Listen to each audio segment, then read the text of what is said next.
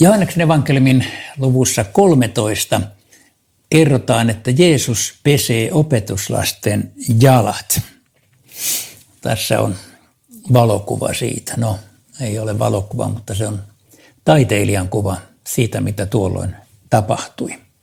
Tässä ollaan itse asiassa kokoonnuttu aterialle, äh, Jeesuksen viimeiselle aterialle kenties.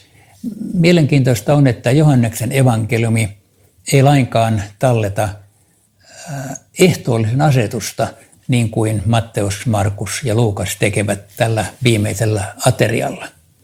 Johannes jostain syystä, mutta varmaan siitä syystä, että se oli jo kerrottu, kaikki sen tiesivät, jättää sen kertomatta.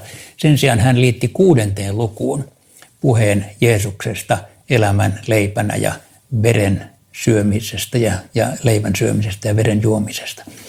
Mutta tässä 13. luvussa kerrotaan tapahtuma, jonka yksi merkitys ainakin on tämä. Jeesus antaa esimerkin palvelemisesta.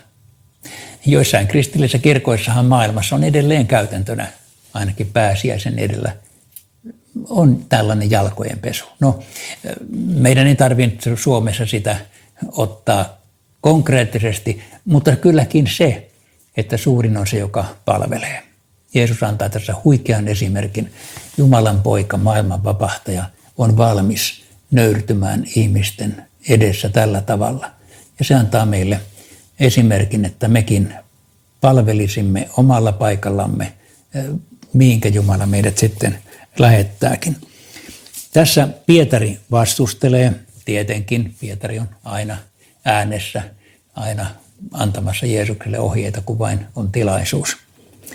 Jeesus sanoi jakessa seitsemän, tätä minkä nyt teen, sinä et vielä käsitä, mutta myöhemmin sinä sen ymmärrät. Tämä on hyvä raamatun kohta noin muuhunkin asiaan siirrettynä. Mitä Jeesus tekee, emme aina sillä hetkellä käsitä, mutta myöhemmin saatamme ymmärtää. Jeesuksen toiminta ei aina avaudu sillä hetkellä. Joskus myöhemmin tajuamme, mikä merkitys meidän elämämme kulloisillakin asioilla on ollut. Mutta sitten tähän kertomukseen sisältyy tämmöinen, että Jeesus äh, sanoo Pietarille, joka ehdottaa, että pese sitten kaikki paikat, niin hän sanoo, ei tarvitse muuta kuin jalat, jos on jo kylpenyt. Ja tämä tarkoittanee sitä, että kun olet uskossa saanut syntisi anteeksi ja sinut on puhdistettu puhtaaksi, niin sen jälkeen tarvitset vain jalkojen pesua. Tarvitset vain jokapäiväistä parannuksen tekoa, jokapäiväistä anteeksi antamusta, kun sydämesi on Jeesuksen verellä puhdistettu. Kun ollaan aterialla, niin Jeesus sanoo jakessa 21, totisesti yksi teistä kavaltaa minut.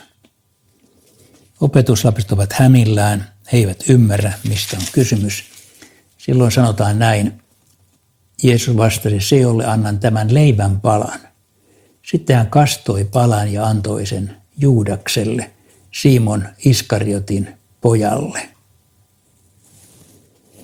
Aterialla oli joskus tapana, että aterian isäntä ojensi kastetun palan sille, joka oli hänen niin tärkein vieraansa, hänen tärkeimmälle ystävälleen.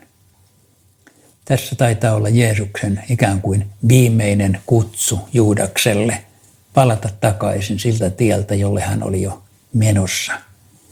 Hän ei palannut, mutta olisiko hänellä ollut se mahdollisuus? Varmaan olisi. Jumala olisi järjestänyt asiat muutoin. Aina on paluun mahdollisuus. Ja Jeesus tässä ikään kuin antaa viimeisen kutsun, kastetun palan evankeliumi. Tämän jälkeen Jeesus puhuu siitä, että hän antaa uuden käskyn, rakastakaa toisianne. Kaikki tuntevat teidät siitä minun opetuslapsikseni, että te rakastatte toisianne.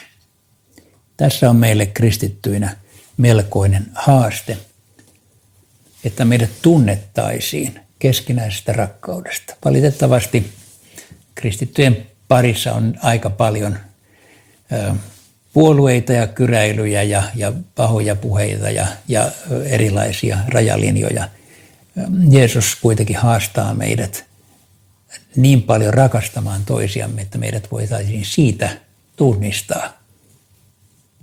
Ota tänään tämä haaste vastaan.